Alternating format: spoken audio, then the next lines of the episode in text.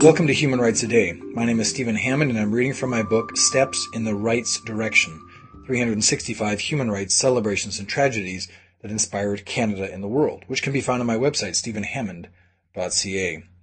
On July 8, 1974, Roman Catholic priest Andy Hogan became a Canadian Member of Parliament. An economist and Roman Catholic priest before entering politics, Andrew Hogan was born in Glace Bay, Nova Scotia on October 28, 1923. As a New Democratic Party member, he observed the federal NDP's rise and fall in the 1970s. It went from holding the balance of power in Ottawa in the 1972 election to doing poorly in 1974 against Pierre Trudeau's federal Liberals. However, once the votes had been counted on July 8, 1974, some new opposition members of parliament prevailed.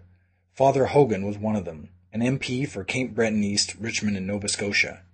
As such, he was also the first Roman Catholic priest to be elected to the Canadian House of Commons. He was re-elected in 1979 when Joe Clark's short-lived progressive conservative government held power. In 1980, however, when Trudeau was swept back into power, Hogan was defeated by the up-and-coming Liberal David Dingwall. Hogan died on April 10, 2002. That was July 8, 1974. If you'd like to hear a human rights story each day, be sure to click on the subscribe button.